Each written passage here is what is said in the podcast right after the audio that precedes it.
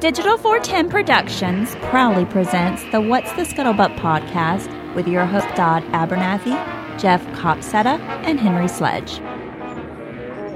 Welcome everybody to an episode, another episode of the What's the Scuttlebutt podcast, your favorite World War II based podcast, and we are back for another Monday. I'm back for my first reenactment since last January. We will cover that next week's episode because, well, we have far more important things to talk about with our guest tonight. But before we get to our guest tonight, as always, joining us from Texas, Jeff Copsetta. Jeff, how you doing tonight, sir? Oh man, I'm just rolling, rolling and ready to go. And the one and the only Mr. Henry Sledge. Henry, how are you doing tonight, friend? Oh, doing fine, man. Glad to be here as always. I think I'm going to let you take the pleasure to introduce our guest tonight. And we'll Absolutely. So tonight we're really happy to have my good personal friend Adam Makos join us. Adam and I have known each other since what Adam 2009 when we got hooked up uh, when you guys were ramping up for the Pacific. Um, we did some cool things together. I have a lot of fond memories of the friendship we forged, the work we did together, and it's just great to have you in here with us. Henry, thank God for the Pacific because it uh, it shined light on that forgotten theater. It gave us new heroes, and hey, it brought you into the World War II community like it has. And so, beyond our friendship, it's been really awesome to to see you, you know, carry on your dad's legacy. So I'm I'm thankful to know you, and uh, I admire what you're doing. Well, likewise, man. So, gosh, I mean, where do we even start? What do you? is there anything particular you know you've obviously got devotion about to hit the the silver screen uh working on new stuff jeff you want to kick off with a question here oh certainly uh it's going to be a little bit of a story leading into a question uh just to give uh, adam some background of why i'm just uh such a big fan of what you've been doing um uh, I, my first it, my introduction to you was from my brother he said man, I'm reading this book and it's you're gonna love it. It's about B-17s. It's just this amazing story. He's you're not gonna believe it. And I'm thinking, how did my brother hear about this book before I did? is what I was thinking. And uh, so it, he was listening to it on his way to where he was an audio version of it, and uh, but he couldn't remember the name of it when he was telling me. He had listened to it months before. Um, I was up back in, in Jersey visiting him. I'm, I'm originally from New Jersey, and uh, I said, well, when you find the title, or if you remember, you know, let me know. It sounds really compelling. You know, I'd, I'd love to read it. And obviously, he was talking about a higher call.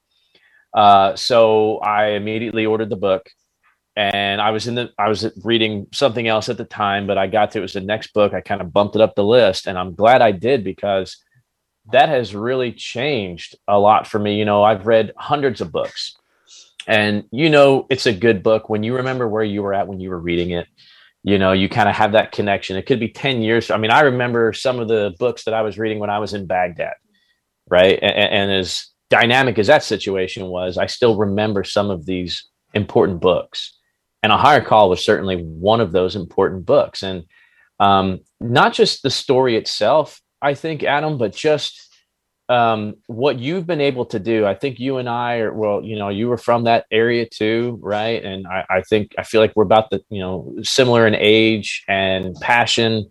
Um, and to hear you mention these air shows and um, Oscar Bosch, the, the name Oscar Bosch comes up in your foreword there. And uh, I've mentioned on the show before, I got to spend an afternoon with that man in an air show in 1998 and how that just was, you know, something, it's an unforgettable experience.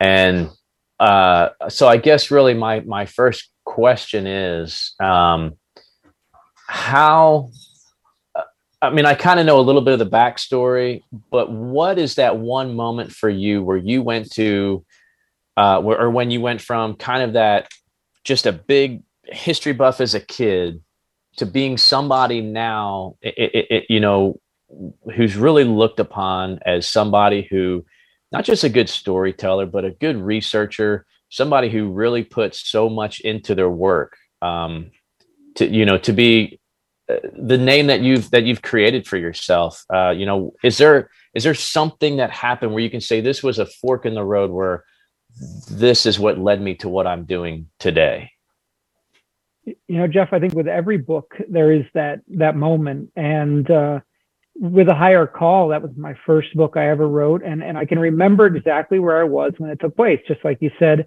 you can remember sometimes when you've read a good book where you were. For me, it was I had graduated from college, and it was like a Friday night. I was living in small town Pennsylvania, probably bored out of my mind. Um, and I'm sitting at my computer at nine o'clock at night, and I'm kind of just the internet back in those days is the kind that would be all scratchy and and I'm reading about Charlie Brown and Franz Stigler. And I wrote this letter that night because I was a journalist working for a homemade magazine at the time. And I wrote to Charlie Brown and I said, Dear Mr. Brown, you know, I'm writing this magazine. I'd love to interview you. And I put it in the mail and kind of that was my night. Well, a week or two later, I get a phone call and it's Charlie Brown. And he said, Adam, I looked at your magazine. I like your magazine. He said, You've got one thing wrong about your approach. You want to talk to me. You want to come to Miami and see me. You want to talk on the phone. He said, You're going about it all wrong. He said, I'm just a character in this story. The hero is the German. And I can still remember that conversation. I can still remember just being a kid in my bedroom. I was probably, I don't know, 23 years old, talking to Charlie Brown, and he's challenging me to expand my World War II horizons beyond just what I knew from Memphis Belle and what I knew from 12 o'clock high, what I knew from my grandfather and what I knew from an air show. He's saying you've got to go into uncharted territory and you've got to you've got to be brave and you've got to learn about something other than what you like and what's convenient. And that was, do you want to talk to Franz Stigler? And if you do, he's at the, he's kind of he wasn't doing so well health wise. He said he's not going to come to you, and I don't think you're going to be able to talk to him over the phone. He said you have to go there. So suddenly I'm flying from Pennsylvania to Vancouver, Canada, and I'm getting a taxi to the little community of Surrey where Franz Stigler and his wife Hiya were living. And next thing you know, I'm sitting down across from this German. And on the way, I was I brought this book about JG 27 in the desert. I'm reading about Marseille and I'm trying to learn what a Geschwader is and what, what's, what's, what's all this stuff. And it was a crash course. But then I sat down with Franz Stigler and I remember he said to me, thank you for coming. What is it you would like to know? And it's like big open-ended question. I'm like, well, Franz, I'm here for I'm here for seven to ten days, so uh, you know, we'll just uh, start with your boyhood and we'll work our way through it. But you know, I never really get to, I never pat myself on the back very much. People say, "Oh, you did a great job on this book," and I always think, "Yeah, I, I, I did my part of the book. I wrote it. I did my job." Um, but really, without that fork in the road, without guys like Charlie Brown, Franz Stigler, Tom Hudner, Clarence Smoyer, if these guys didn't open their door to me, if they weren't the gentlemen that they are, I wouldn't have even had a chance to step to the plate. So I always look at it as a team effort. It's almost 50% them, 50% me. I'm just the one sitting at the keyboard late at night. Well, you bring up a great point, and I think all of us probably feel the same way. That have you know the uh, the passion that we have, and the respect and the honor for that generation. Um, you know, I, I felt similar in your position a lot of times, where people thank me for what I'm doing, and it's like, what are you talking about? You know, it's it's about them. This is not, you know, it's not about us. It's about them. And um, but it also takes somebody, you know, like yourself. Uh, not anybody can do what you do, and it definitely takes somebody like you to, you know, I would. Who who who's Charlie Brown? Without uh, me and probably a lot of people that read that book would have never heard his story. Um, so uh, what what good is it at that point if a hundred years from now it's it's forgotten and now you uh, have immortalized it in a way and it's and kept it going and I just I really respect that because you know like I said just growing up as a uh, Memphis Belle twelve o'clock high you know you, you mentioned that like that's just me all over um, and having the opportunity to uh, to to reenact and of course now I, I direct a museum that's not as fun as it sounds you know a lot of times it's it's a difficult position. Um, and, and, being a high school teacher now as well um, is allowing me those opportunities to also make sure that we are reaching, um, you know, the next generation, reaching our youth, making sure that this stuff does stay relevant. And again, the way you have told that story, um, you know, I, I've read so many books about the subject, but it was fresh, it was new, and it was compelling. And and so I, I think you deserve a huge pat on the back. Um, yes, without them, we wouldn't have the story, and without you, we wouldn't have heard it. So well done. Thank you, Jeff. Thank you. And and relevance is uh, the last thing I'll just say to add on to, to Jeff's comment is uh, I remember when World War II wasn't relevant, and I was uh, I was a kid in middle school at the time, you know, 14 years old, 15, and I I read these books about the flying tigers, and I would try, try to tell my friends, hey, have you have you seen a P-51 Mustang, and did you see Empire of the Sun where the Mustang came over and he says Cadillac of the Sky, and and all this stuff that spoke to me. Even if we're talking Where Eagles Dare or Kelly's Heroes, any even the the silly stuff, you know, nobody was there to talk to me about it. Nobody cared. In the in the ni- late 80s, 90s, early 90s, World War II didn't exist. Even when the Gulf War rolled around, World War II was a past memory. And so I was living through those years where it was frustrating and you felt like the past had been completely forgotten and it was never coming back. No kid in America would ever know what a, a Tiger tank was. And, you know, that was a tough time because relevance it wasn't relevant. And and there's something inside of all of us that that love this stuff that the lack of relevance is irritating. It burns you up. It's it's it's it's the opposite of how things should be. And so when Saving Private Ryan comes out in The Greatest Generation, World War II gets a revival. Suddenly it was really cool because I was sitting in a place where I had loved this for so long. I had studied it for so long. I had kind of cut my teeth writing these stories for nobody. And now suddenly there's people who are going to listen. And so I feel like the last 20 years, last 25, last 30 years have been an absolute gift and it's um, more than we could ask for. So now we just have to do our part to kind of stoke that fire and keep it going. But hey, um, thank God it happened. And to your point, around that time, the movies that Hollywood were making were all Vietnam based. Had Hamburger Hill, you had Platoon, you had Full Metal Jacket, um, so even in the 70s and 80s, if there were any interest towards military stuff, because of what Hollywood was putting out, it was all Vietnam based. And then you rolling into the early 90s, you had the if there's anything remotely aimed towards kids, you're looking at Iron Eagle, and well, we won't go down that route. So yes, it wasn't until you know Saving Private Ryan came out that you know the spotlight finally got redirected on onto this particular uh, era and um, war, and um, I think a lot of us feel the same way because you know, being a living historian and a reenactor, I never understood why a lot of reenactors, you know, they, they kind of frown a little bit on the Band of Brothers because they're like, well, you know, after Band of Brothers came out, everybody came out here and, you know, 101st Airborne outfits. It's like, yeah, but we're all out here because we all claim we want people to learn about history and remember history. Nothing made people remember history more than Band of Brothers and Saving Private Ryan. And so, you know, I think it was a godsend that those things were put out because let's let's admit if it wasn't for that, um, it probably we wouldn't have all the, these great productions that we've seen in the you know last 10, 15 years.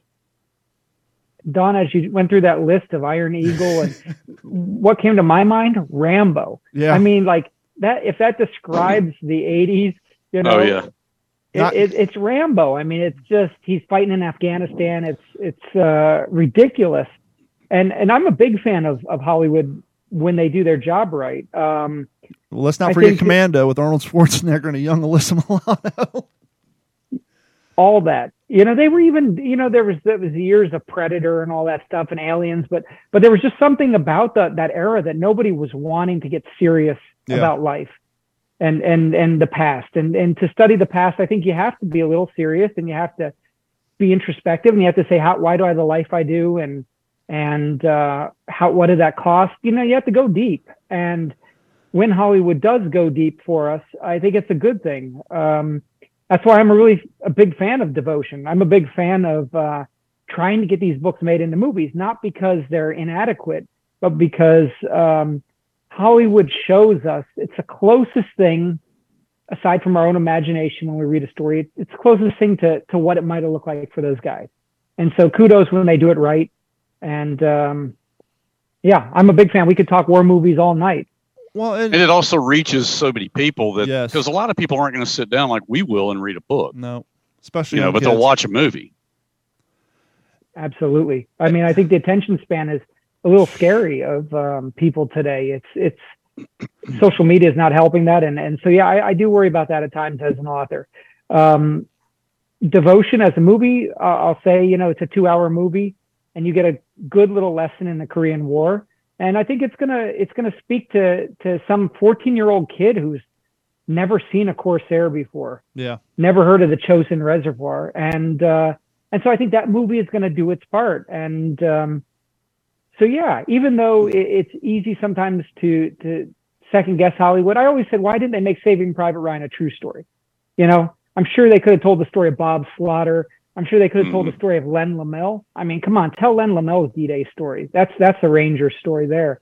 Um, these are, these are heroes Sullivan that we've brothers. had the chance to know and, and, and cross paths with.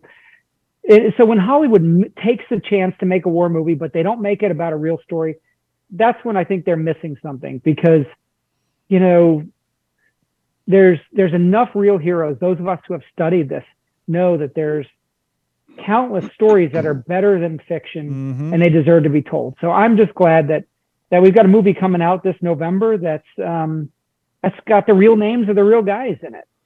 And that's always a risk when a movie makes uh, when they go and they they actually cast real characters, they're taking a risk, and and that's why Hollywood avoids it. It's so much easier to make wind talkers and to just make some amorphous Navajo code talkers and some some grizzled old gunny sergeant and and say, okay, there you go. Now you're learning about the code talkers. But you know, why didn't they make it Chester Nez? You know, why didn't they make it the real story of a real wind talker? Um, so part of the reason is I think sometimes Hollywood thinks they're smarter than us. They can create something better than reality. Other times I think it's a, a risk thing. Gosh, you know, are we going to get catch? Are we going to catch hell from the families? Are we going to get this right? And it's easier just to say, okay, let's go make something fake. So when I, you do get a real war movie, it's almost really like once in a decade. I was getting ready to say, enjoy it. I was going to say you're giving them too much credit, but you just said it's easier to make. I was going to say you're giving them too much credit. It's easier just to hire someone to make something up about thin, whole cloth than it is actually hire researchers and make sure it's accurate. So yes, it's it's more of a lazy thing. Let's just let's make something up based off of what we heard and, and run with it. And you're in good company because we all feel the same way about wind talkers. No, good. When you're interviewing, uh, you know, veterans and people who were there, obviously they they outline stories, missions, and they tell their tale and their memories and their ideas of it. For people who are listening who maybe want to get into researching, whether it's to improve their impression and living history, or maybe they themselves want to get into writing, whether it's for magazines, websites, or books, when you're in that situation where you're interviewing, you know, gentlemen like you did with Charlie Brown and and the uh, German. Um, what's your first step on okay I, I, got their their stories i got the outline but there's there's clearly obviously going to be gaps that you got to fill in whether it's logistical stuff dates mission names people who are involved depending on the book. What is your first step and where's your first place you go when trying to obtain the information needed to fill in those gaps to, to provide the history and, and to complete the story well, I, I learned some of these things the hard way. And the first incident that comes to mind is when I went to interview fighter pilot named Robin Olds. Robin Olds was a World War II fighter pilot. I don't think he flew in Korea. I can't remember. And then he flew in Vietnam where he was, he was, I, he was, uh, I believe he was an, an ace, but I don't think he got credit for being an ace. He really shot down five, but they didn't, they didn't register it right. But um, I went to interview Robin Olds, and I still obviously don't know his story well enough. But uh, Robin was um, he just looked like like a linebacker, even at age like 85. I mean, he was an imposing guy. And I went to Washington D.C. because he he was going to be doing a talk, and his his World War II um, his Mustang and his P-38 before that had a name of Scat. And I went up to him and he said, "All right, let's talk." And this is after he does his speech, and I said, "Well, General Olds, um, let's talk about uh, your aircraft, uh, Scat the Third. Uh, what gave you the inspiration for that name? And he just kind of like got icy, and he just looked at me, and he was like, "If we're gonna do a talk like this, do your homework first, and don't ask me questions like that. You know, you got to know where my, you know, don't waste my time on stuff like that. It was something like that, and." At the time, I was like, "Wow, I don't like that guy."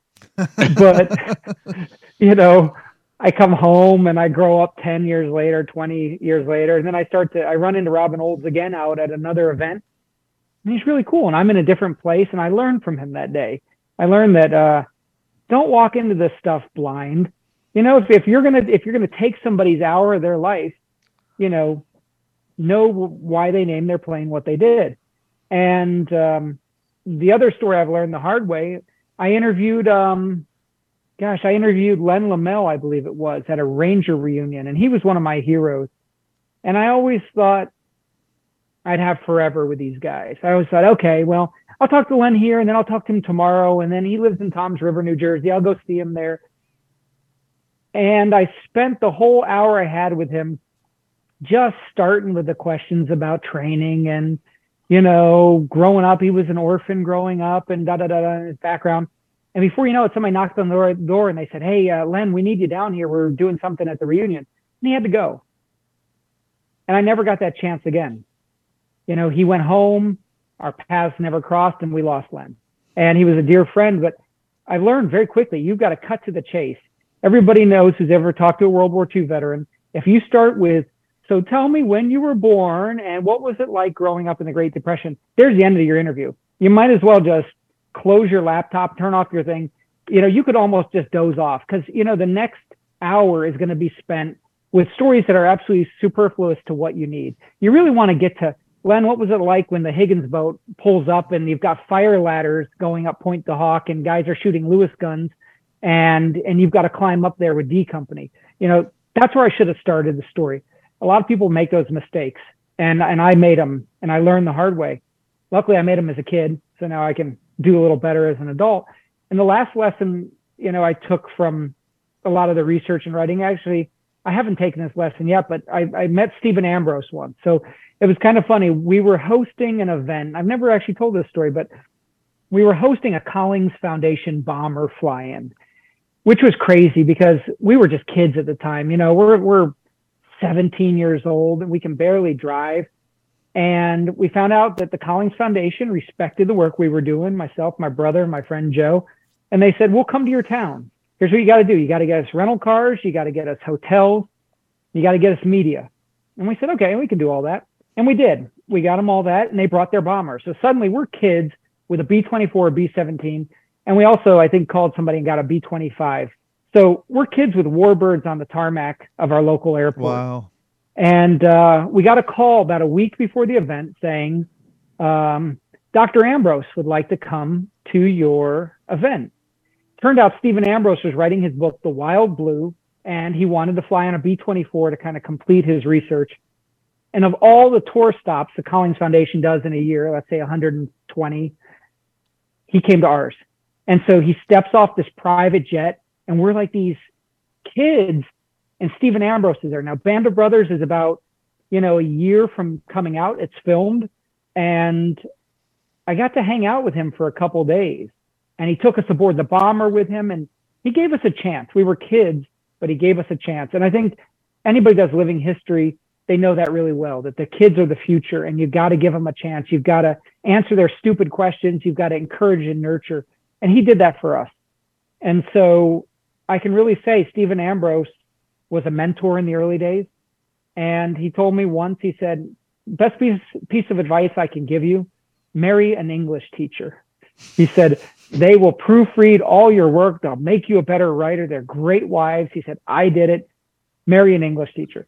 So, you know, I've taken some of his advice that, not that one yet, but, um, you know, he was a good man and, uh, and Band of Brothers was, was, uh, was everything he set out to make it. And you know, thank God for Stephen Ambrose because he, he really fueled what we do now. Was someone who lives in your new area and who is married to a fourth grade teacher, I will happily tell you there are plenty of young teachers or single teachers around here that you could probably easily track you down an English teacher. When I first moved to this area, most of the uh, women in the area were teachers because there wasn't a whole lot of work really outside of food service and all that. But this whole area has blown up in the last 20 years. But there's chances are you you uh you meet a young lady somewhere, chances are there probably will be a teacher. So uh, that may come to fruition after all. But that's got to be to be 17 to have an idea to figure out the connections to get all these planes in and get this thing off the ground, and then have someone like Stephen Ambrose come and not only want to ship your event, but like you said, take you know, hang out with you, take you guys with him to do what he's doing. I'm sure a party's got to think, wow, we must be doing something right here. It had to be a great way to kind of make you realize that you weren't wasting your time and that you're clearly going down the right path.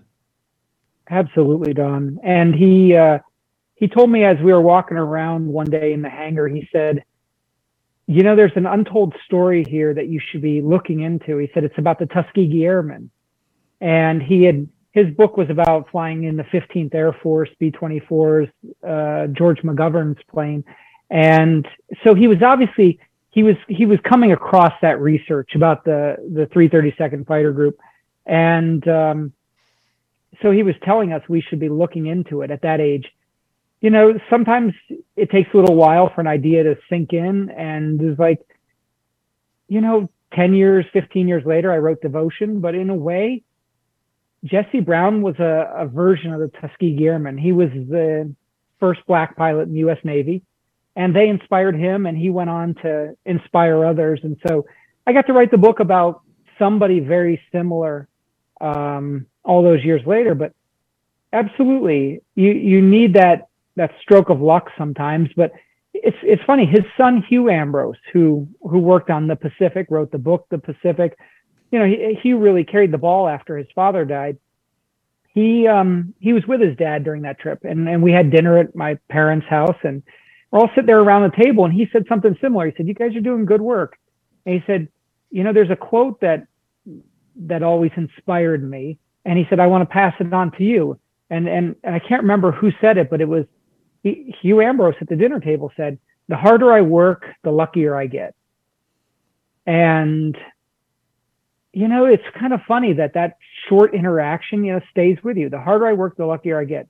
And, and, and yeah, it's true you know, a lot of life is not not just magic happening. I think Hollywood sells us this idea that a, uh, you know, gosh, uh, life is easy. You know, you just do the right thing and and everything falls into place.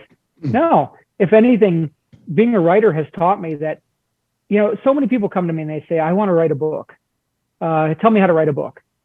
Well, the biggest thing in writing a book, beyond having a good blueprint and understanding the, how to tell a good story, is finishing a book is being persistent enough to do it. And so I think there's there's something to be said for persistence. You really never yes. lose if you don't give up. And and and as a writer, you have to learn that every day. You have to repeat it every day because you got to be persistent and you can't give up tomorrow or the day after, even though a lot of this thing I do makes you want to pull your hair out. I mean, it's an exercise in frustration. So the harder I work, the luckier I get. It's a lesson for everything. Adam, do you feel like the, the books that you've done, when you look back over each one, and you may have just addressed what I'm about to ask, but is there in every one of them where like the continuity just kind of, you know, fall like the, the treads just come off the tank, you know, and, and you just have to get things back on track and get remotivated? Do you, has that, I guess every writer struggles with that no matter what they're doing. I mean, is, would you agree with that? Absolutely. And, some people call it writer's block, Henry, but I think there's there's a very easy answer for it, and that is you get writer's block when you don't have adequate information. So if you have enough good quotes and you have an if you've been to the place, if you walk the grounds, if you know what you're writing about, you don't really hit writer's block. Writer's block comes when you are when you when you're unprepared. And so that that's the one thing I would say to anybody who's trying to write and they they're getting stumped. That's when you've got to stop and you've got to go back to either your research materials. You've got to you're you're hitting writer's block not because your brain is failing you. It's it's because you lack information to finish the task you've started. You got to go get that information. So uh, does that does that kind of answer? Uh, what you were yeah, asking? I, it does. It does because every book is not going to just be this smooth flow, this linear process, you know, it, they're going to be hiccups and stumbles. So, yeah. And I want to back Absolutely. up to something you said a few minutes ago, which I think is very important, which is the harder you work, the luckier you become. And I, and kind well, and kind of the writer's block too, which I think can uh, relate to all sort of content creators, if you will, to use modern day terms. Um, I started this podcast back in 2018. It was just me in a room talking about living history and then interviewing people and luck, being lucky enough to every once in a while come across a veteran to interview. And as the more I worked on this little podcast, the more connections I made, as we are talking about before the show, through Instagram post and a production being done called Walking Point. I met Jeff. Um, continue to do some work, interview Jeff and the production company at the, the movie set, and then communicate with Jeff. Next thing I know, I'm going out to Texas. Never thought my little podcast would end me up in Texas. He and I got to be friends. I, hey, be my co host. You know about stuff I don't know about. You give me someone to talk to consistently. So he and I worked this little podcast, worked this podcast, made more connections. Then, you know, a year or so later, Henry came our way. None of this stuff would have happened if I would have done 10 podcasts, said, well, that's it it's too hard, or I've ran out of ideas. You know, sometimes I wouldn't do an episode for a week or two until I went to a living history event or watched something on TV that sparked inspiration, and then I would go research it. And and yeah, it's just the more you work at it, the more connections you make, and the more things fall in line, and things just grow on their own. It's kind of like you hear comedians talk about finding their voice. Well, kind of same thing for whether you're an author, a, a songwriter, a podcast creator, or a YouTube creator. It's after you do something long enough, it kind of naturally finds its own voice and it leads you into different directions. And so you have to be willing to put in the work, even if at the beginning or a few years into it, there's really no payout other than the joy that you get knowing that there's people out there who enjoy your work. Absolutely, Don. I um, I think back to the times when we had this little homemade magazine of ours, and first couple issues we had five subscribers, ten. You know, we were publishing for nobody. We would go to air shows that first summer, and you know, we had just enough money to get there. And then where do you sleep? You sleep under the wing of a B seventeen. You know, I remember they used to the uh, up in Elmira was in the National Warplane Museum, and they had the B seventeen Fuddy Duddy at the time, and we would sleep under the wing of that plane because they let us. Yeah they'd say, get out of there by eight o'clock in the morning. We're going to run up the engines. But, you know, it's fun now to, yeah, sign some books, go to events and, and do all this stuff, post photos yourself on Instagram like you're cool. But the reality is the, you know, I started just sleeping under the wing of a B 17 because we couldn't afford hotel rooms. Um, we would sell our little magazines from a card table. I mean, we're talking four folding legs, no umbrella, and he'd stand out in the sun at the Mid Atlantic Air Museum from eight o'clock in the morning till five at night, selling to sometimes World War II buffs, sometimes kids, sometimes grandfathers.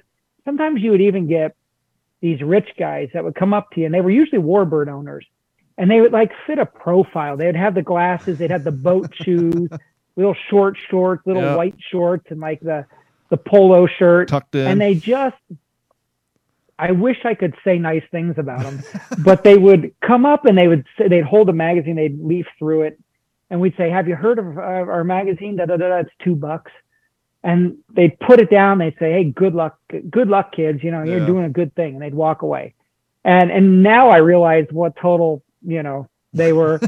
At the time, I think we knew too. I think we probably didn't like them either. But the point is, you got to get kicked in the teeth a yeah. lot, and that was a that was a kick in the teeth. I mean, we used to tell people it's less than a hot dog. You know, that was our mm-hmm. sales thing. You know, buy our magazine. It's about veteran stories, cheaper than a hot dog here. And it was. And, you know, and I look back and it's like, that's what we had to try to do to make it. That's how we, those are the growing pains. And we got kicked in the teeth and we had to do it a lot. And we had to sleep under a lot of planes. And we did that for summer after summer after summer after summer. And we didn't realize that we were actually training ourselves to to write and also to persevere. Yep. Both of those things. And so, you know, I've heard some people, you know, there's other authors that when I've written a book, they've said, "Oh yeah, that that young rich kid came in and uh, stole the story I was going to do, and I, I was going to write a book about that, and he got to him first, and his daddy did." It's Like, no, there's no dad in the picture that's funding this. There's no, there's no easy road. Um, just aggressiveness, perseverance, and a belief that that anything's possible. Isn't it funny how when somebody has a desire to do something but not the motivation or the motor, and then they come across someone else who's doing it and more successful instead of acknowledging the the drive and the rough and tumbleness of the person who did it they try to find an excuse to make them feel better why they haven't done it yet the other person has it's just it's so frustrating and it seems to be more and more of a common occurrence now than it ever has been before mm-hmm. you know you're saying you're sitting out in the heat don't sell yourself short jeff can attest to this he's around runways uh, you had not only the heat from coming from above, but you had reflective heat coming off that damn tarmac. That's one of the things I hate about air shows. It's so damn hot yeah. from the tarmac that reflective heat just you, so you get it from the top and the bottom and you just you probably you probably left so many shows just looking like a lobster just completely sunburnt because you couldn't even afford the table to put a, the umbrella to put over your table. Oh then don we thought we were getting smart. Um, we went to a show in frederick maryland. It was a caf show and uh, we thought we were smart. We are going to sleep in the car. Oh boy. You know oh gosh you know it just went from bad to worse. It's like, okay, I'll go back to sleeping on the ground that gets all moist and dewy, you know, in the morning. I'll just take that over sleeping in the car. So yeah, yeah, you learn the hard way, but you know, we paid our dues and, and, and, that's what's so important, I think, to, to doing anything well. What you guys are doing, you're doing it well because you, you, you've lived this and you, you've invested your time and you've, you've, you've paid your dues. I've seen other people come in and try to write World War II books and they're coming off of writing, you know, self-help books or other stuff like that. And they just kind of try to step into this world and try to be a World War II author. You know, it doesn't work. You can't do it. You, um, you have to put in the time and, and everybody here's put in the time and World War II is the kind of thing you don't just, uh, you don't just pick it up overnight. No. Um, but you got to start somewhere. You got to have the inherent love for the subject. Exactly how do you go about when you're when you're thinking about a new project or a new book or what have you how do you make sure that you're not plowing the same old row? I mean because world war ii obviously has been around 80 years. There's been so many books so many movies so many topics. And and jeff and i and, and henry too we often talk that we enjoy trying to cover topics on this podcast that you haven't seen covered and um, so many amounts of times on every history or military channel show so I assume that when you're thinking about a project, do you take that in consideration? I want to cover something that hasn't been done 30,000 times? Or is it strictly, hey, this is what I have a passion for right now, so I'm going for it regardless? You know, Don, it's it's it's kind of funny because I've I kind of feel like there's sometimes a little bit of a divine intervention in the projects I've chosen. It's just gone from one to another to another in a magical kind of way. And there have been stories that I've tried to chase that have blown up in my face. One of them was I really wanted to do a book about the first special service force, the you know the forcemen that were half you know American lumberjacks and ski instructors and outdoorsmen. The other half were Canadian outdoorsmen, and they were put together in this mixed nationality unit, trained up in Montana, and the force was just awesome. So I go up to a reunion in Helena, Montana, where the where the old forcemen are gathering. And i'm just like this is my next book. This is my next book. I'm going to do this. And didn't work. All the guys that i needed to talk to were gone. And i couldn't get the pieces to fall into place. You know there weren't americans left who had fought at this battle on monte Difensa you know where they snuck up at night and they crawled up by the ropes and they ambushed the germans in the pre-dawn hours on the top of an italian mountain. I wanted to tell that story there were no Americans left, no hero, no American heroes, and I really wanted to have an American basis to this book. There were a few Canadians left, but the pieces just weren't there, and so I had to kind of step aside from that story and look for something else. So I think it comes to another sort of lesson I've learned, and that is um, you walk through the doors that open to you. You know, there were times in my my early life where I'd try to beat down a door, you know, just yeah. whatever it took. And then you start to see that, you know, something's not working out. Maybe it's because it's not meant to be. And the older you get, you feel that. And so I started walking through the doors that were open. And, and stories do that, I believe. If you're if you have the right intention and, and you're pursuing the right thing, you know, you're going to find your path. And for me, I've I've somehow stumbled from good book to good book to good book. But I think ultimately you have to say to yourself, what makes what makes these stories different? You know, I think it's um, I like I like a story that's got humanity in it and not necessarily the thing we've seen in all those other war movies we were talking about for so long, heroism was based upon Kill the count. killing. You know how many people you killed and how close you were to a real life Rambo. And and I think where I've been successful is that I've I've kind of erred on the side of what's the human story and is this guy is a good a good guy is he a worthy hero? So somebody like Clarence Smoyer in, in Spearhead, I mean, just such a humble guy. And at first, I didn't I didn't know if there was a story there, but I sat down with him. I started pulling stuff out of him, and I found out this guy this guy was a, a legend, and uh, and he didn't know it. So um, I think finding those humans that you believe in first. There are pilots like that that are just good guys, Bud Anderson types that just they're worth it. And and and when you're investing in good people and you have good intentions, for some reason those doors kind of open to you. And when they're not opening, well, that's a signal. Try something else. Jeff, you have any follow up questions? Yeah, I, I really I appreciate two of the things that that you've covered. One, you know, talking about sleeping under the wing of a B seventeen, and it it kind of reminds me of a saying. I don't know where I came across it, but it you know you know you you're doing something right uh, when people uh, choose to do something that you didn't have a choice in doing. Uh, and I think that's sometimes a lot of time a, a mark of success. You know, uh, from you know a, a, prior service member to see guys, you know, get a kick out of sleeping in a foxhole at night, like you know, um, that yeah. But but that's when you knew you you were doing something because people are paying or going out of their way to volunteer to do it. Uh, you know, who wouldn't pay now today?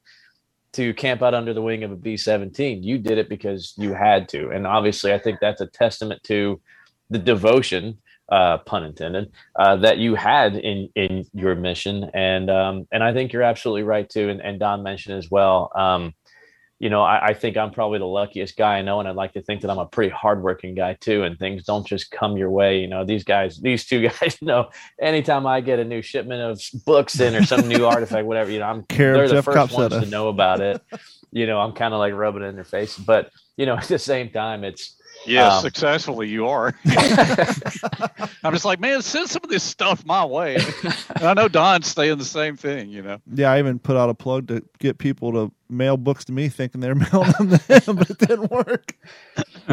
but but you know, I think it a lot of it, honestly, a lot of it's because I do I live in a small town, and a lot of people around here know my passion for World War II. If you say World War II in a hundred mile radius, they're going to say, talk to Jeff Copsetta, right? I mean, that's just kind of how it is around here. Um, and to, to have the opportunities, you know, like yourself to kind of be able to expand that, you know, Don mentioned the walking point, you know, that was one film that, that I was involved in. It was a lot of fun. And I hope there's more that come down the road to, to help, you know, uh, kind of leave a mark um, you know, like like you have, like you've left the mark on World War II. You know, my mark has been really more from a personal standpoint, uh, you know, I, I, have a hard time. I'm not very good at sharing um, some of the experiences that I've been through. I, am not very good at recording, you know, but I, I wish I was. You know, I, I recall being, um, I want to say I was 12 at Mid Atlantic Air Show.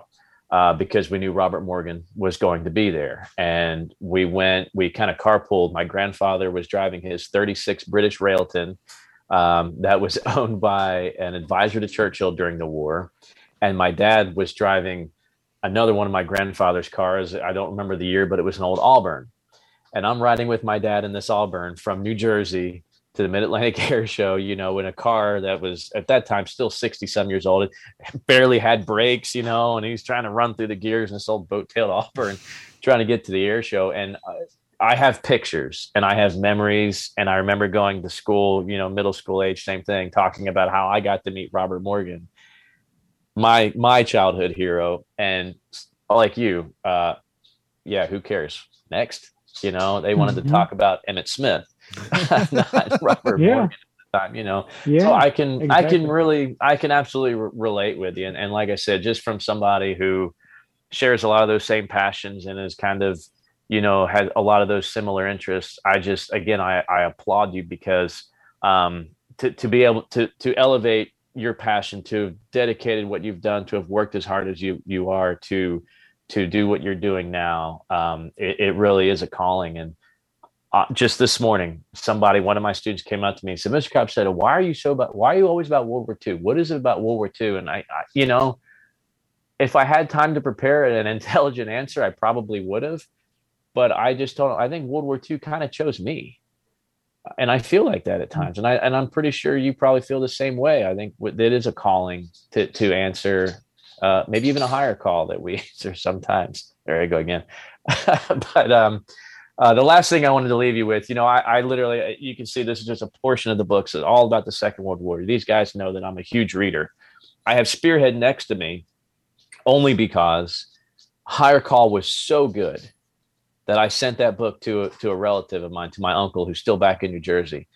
I don't like to let go of books. I don't let people borrow my books. Ain't that the truth? but it was, but it was that good that you know he's an aviation nut. He was there as a, you know his son, my cousin. We grew up together, same age, going to air shows. And you know, as these guys are getting older, you know, it, it was it was my uncle's birthday. I said, you know what, I'm going to send him the best book I think I've ever read on the Second World War, and I mailed him my copy.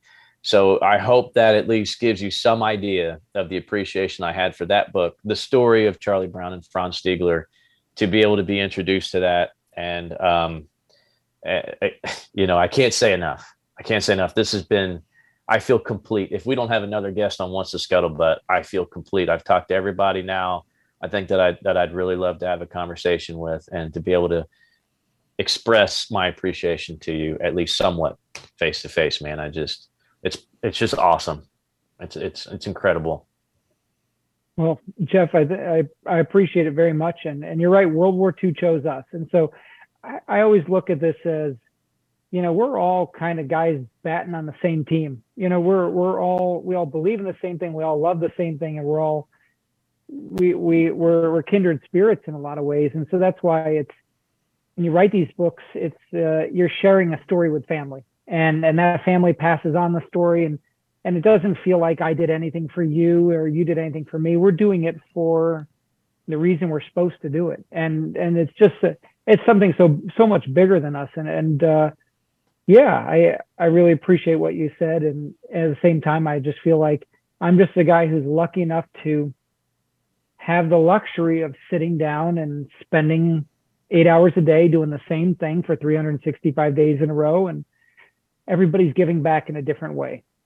I just have mine and you know it's a little antisocial and it's why i haven't met an english teacher yet but uh you know everybody in this in this chat has their own way of giving back and i'm just one small part of it. You know i think there's something to be said about having the ability to hang out with people who have the shared passion whether it's you know fishing golfing or what have you and there's uh, there's been times where I've gone to living history events where sadly that particular year for whatever reason maybe the crowd wasn't as big as we wanted but the guys who were there for the weekend setting up their their impressions and their displays yeah, we do it. You know, we do it to educate the the public. But even if the public isn't, the turnout's not as great as we want for that event. Just being there for the weekend around guys who share the same interest, not being around computers and cell phones. You know, talking to public, doing our displays, and then sitting around a campfire all night, just shooting the shit and, and relaying the same information for 24, 48 hours when you leave there, yeah, the older you get, your body's sore from sleeping on the ground all week and what have you. But you, you come away from it refreshed and renewed and almost reinvigorated for the hobby because there's some times where it'll be a few months where I've between events, especially down here in Florida, because we don't do a lot of them in the summertime because well, heat and wool don't go well together. And then, like like I said, I just fresh off of a um, event we just did up in Parrish, Florida, over the weekend at the Florida Train Museum. We do every year, and um, it's just it just reignites that fire after you know I got up there Friday night, came home yesterday, and and just it something about being around people who share the same interests with that you do. It it just really you know it helps the human spirit almost. I can't explain it. It's mm. just something about it. I, I agree, and uh, you know, Don, it's there's a converse side to it, and that is sometimes living in a country in a world where more people than not don't care. Mm-hmm. Frustrating as hell, and it makes your daily life a little bit difficult at times because it's almost like we all have encountered this. We've unlocked and encountered this secret knowledge. It's like a a knowledge of you know, how good humanity can be, how bad humanity can be, and and kind of this playbook for life. And there's other people that just go about their lives with the blinders on, and all they care about is the dumbest crap. And it's just it's so frustrating because the stuff that matters, we know the stuff that matters. That's what we've discovered. We've discovered the most important thing in life, and that is that some people have, have made huge sacrifices for the good of others. And, and, and that's our fixation. That's what, what, what fuels us and, re, and invigorates us. And there's other people that think the greatest thing in life is to go to an EDM concert and to stand packed together and wave glow sticks and bounce up like up and down like a toddler. Sure. And so, you know, I think there's just those two polar opposites of people. There's old souls who seem to get it, and there's these young souls who are so naive and they they kind of are driving our society off a cliff. And so it's really I think that's why this this this family that we're talking about is so important and so invigorating because those are the people that get it and we're kind of fighting against a world that that sadly most don't. So well, there's also a third group that's even worse, and that is the ever-growing group of people who try to find something evil in something that's not there. Mm. Perfect example. I don't want to get too deep into it, but the event we did this last weekend, we do every year. The synopsis is this: the public buys train tickets. They pull into the Florida Train Museum, and there's Germans walking around. Big old swastika flag on the building. They hand out German passports the whole thing is, is you're in German occupied France. So the civilians who paid right on the train, they are now French civilians being shipped off to a German work camp. And as the train goes down the line, it stops. We have a skirmish. By the end of the day, the Americans liberate the train. You get a little history. There's some worked out speeches involved, and everybody has a good time. Just this last weekend, we're down doing a skirmish on the train. A few of the Germans stayed back. Someone pulled off the street. Now, keep in mind, this event has gone on in this town every year for 20 years. The town is growing. Someone came off the street because they saw the swastika flag and were raising holy. What the hell is going on here? Blah blah blah blah blah. The German reenactors explained this is a living history event. We're teaching about the people of history of World War II, the evils that came along with it. And this woman was just taking pictures, and the only reason she did it was so that she could go online and try to turn it into something that it wasn't. And there's so many people have an interest in doing that now. Just I often say everybody ha- everybody's their own newspaper editor, and they're just looking for content. And sadly, everybody wants the evil content because that's what gets clicks. Everybody wants to turn something into something that it's not. And it's just so damn frustrating, especially when it comes to history. So, I've, so I've been lucky. I've been spared a lot of that, Don. Um, I've been, just been very fortunate. I've, I've, I've had the good fortune of interacting with good people, and people have been generally respectful. And uh, so, knock on wood, I've been able to avoid most of those people. But they're out there. You're right. That third class. Before we uh, wrap it up, Henry, you got any uh, closing thoughts or questions? No, it's just been a great pleasure to have Adam in here, and I was trying to let Jeff take as much time as he wanted to because I know how bad he's wanted to. Fanboy, I get it. well, I'm a fanboy too. I mean, you know, but um, no, Adam. I mean, it's it's just been so uh, great to reconnect with you, and, and, like I said, man, a lot of more things I want to talk to you about, but um, I'm I'm really you know I, I I have fond memories back when when you were coming to visit us a lot in 09 and early 2010. Uh, there's uh, Andrea still talks about that picture of you in the kitchen with Jack on your shoulders. Jack, he called you Uncle Adam. Yeah, he's uh, he's probably about your height now. My God, yeah, we had, we had a lot of fun, and that's and I, I've always regretted that I, I've worked on a chapters, different chapters, so I was in the Sid Phillips Eugene Sledge chapter, and I spent two years, and I saw you a lot, and came down to Mobile. And then I shifted gears, and that was when the higher call began, and yeah. started working on that. And then I had to shift and say goodbye to Charlie and Franz, and move on to devotion, and so on and so forth. And so it, has been these short chapters, but man, it, it lasts forever, and it's you know seeing the books on your desks and hearing that it, it impacted you, it was all worth it. And the friendships you make, um, yeah, that's why we do it. And I've held that knife and that Ka-Bar in the background there, and uh, you know yeah. things like that. I'm the lucky one. I mean, I, I got to spend some good quality time with you. Well, and, and you know, like these guys know, as I circled back around a little over a year ago to get back into the World War II community, man, I, I sat down and reconnected with the Pacific. And we don't have to get into it now, but I, I just, I know you and I had some conversations about it, but I, I had a real change of heart on it it gets better with time, doesn't it? It, it definitely does. totally does. You know, it's interesting because I was at that event this weekend, and there were some young, new young kids who joined up and I hadn't met, and I was just listening to them talk, and they were one of them had just got introduced to the Pacific, and I was I didn't join in. I was just listening to his his thoughts and ideas, and he he was right in the same camp. It was like you know I liked Band of Brothers, but there's just something about the Pacific and and what it got into. He said it was just such a great show, and and so to see this coming out of the mouth of a 17 year old, it's like great. There's still oh, still some young cool. ones coming our way. So yep, we had a a few new uh, recruits this weekend, and um, it's just fun hearing them discover the things that we've all been you know watching or reading for years. And so good news is there's there's young ones out there. We just got to get more of them. That's very good news, Don. Before we wrap it up, um, you want to put out your plugs where people can find you, order your books, etc. Oh man, um, I got to keep the lights on. You would always think that an author, after a few hits, would get to retire to an island, but uh, no, no. You could actually, by the end of the day, you could probably make more money working at a Taco Bell as a manager than you do writing these books because you know you divide up how long it takes. You know, yeah. Spearhead, Spearhead. I worked on that over the course of you know seven years. You know, you know, a higher call was you know more than that, and you put decades into this stuff.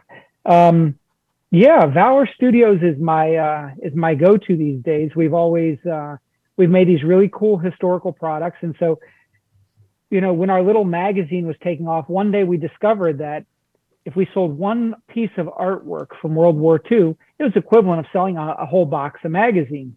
So we started doing that side by side just to pay the bills, and it grew into an art business by itself and collectibles. And Henry and I made a couple paintings together about the Pacific, yeah. and and so it's all storytelling. It's just storytelling in a different means. And in this case, you sell a print somebody that can hang on their wall. I say go to Valor Studios. You know, check out our artwork. We've got some incredible stuff and as far as the books go, all my books there are uh, signed by the heroes. And it's like, it blows my mind now that we've lost Clarence Smoyer that, you know, he signed this and, you know, he was my friend. And, and, and now you can buy that book and you can collect it and you can pass it on to one of your grandkids. And man, these things are treasures. Mm-hmm. And, um, and I'm proud of them. I'm, I'm, I'm proud to have known these men. I'm proud that their autographs will live on forever. And I'm proud that you can go and buy them and make use of them because that's why we do it. If you really want to make money, you don't sell collectibles. You don't do that. You don't work at a museum. You don't you, you don't write books. You go work on Wall Street. You yep. just make money. You know, I'm not in it for that. I'm in it to tell a story. And so, yeah, anybody wants to check out a, a higher call, devotion, all that stuff, it's on our website. And go see the devotion movie November 23rd because there's a lot of real World War II airplanes that are in Korean War markings and they're flying around. And you've never seen Corsairs on the big screen like this. So you know, that's my last thing, Don. Go see Devotion. It's going to be good. And as always, you can head over to WTSBWorldWar2.com, click on the link and that represents this episode, and we will have any pertinent links so you can find them. That way, if you're driving in your car or wherever and you didn't have the opportunity to write those addresses down, they can all be found at WTSBWorldWar2.com. Now, before we wrap up the show, I want to say this for the end because, well, it's sad news. Um, about three hours ago, I got word that a friend of mine and a co-worker that worked on a radio station with me, a Mr. Chris Quinton, who was a sergeant in the United States Army, passed away on Friday. Um, he was, you know, we often refer to our fans as the OG5. That, that refers to all the podcasts here on the Digital 410 network. And Chris was like literally number two. He's been listening to our podcast since he and I worked in radio together. He was in promotions, driving vans, handing out T-shirts. And um, when we would do the What's in Your Head podcast, he was always in the live chats. And so, just want to say to the memory of Chris Quinton, thank you, buddy, for always being around and listening to the shows and supporting us, and prayers for you and your family. And on that note, I think we will talk to you all next week. We want to continue to thank everybody for supporting the show. We love you all, and we'll talk to you all next week. Digital 410 production. This has been a Digital 410 production.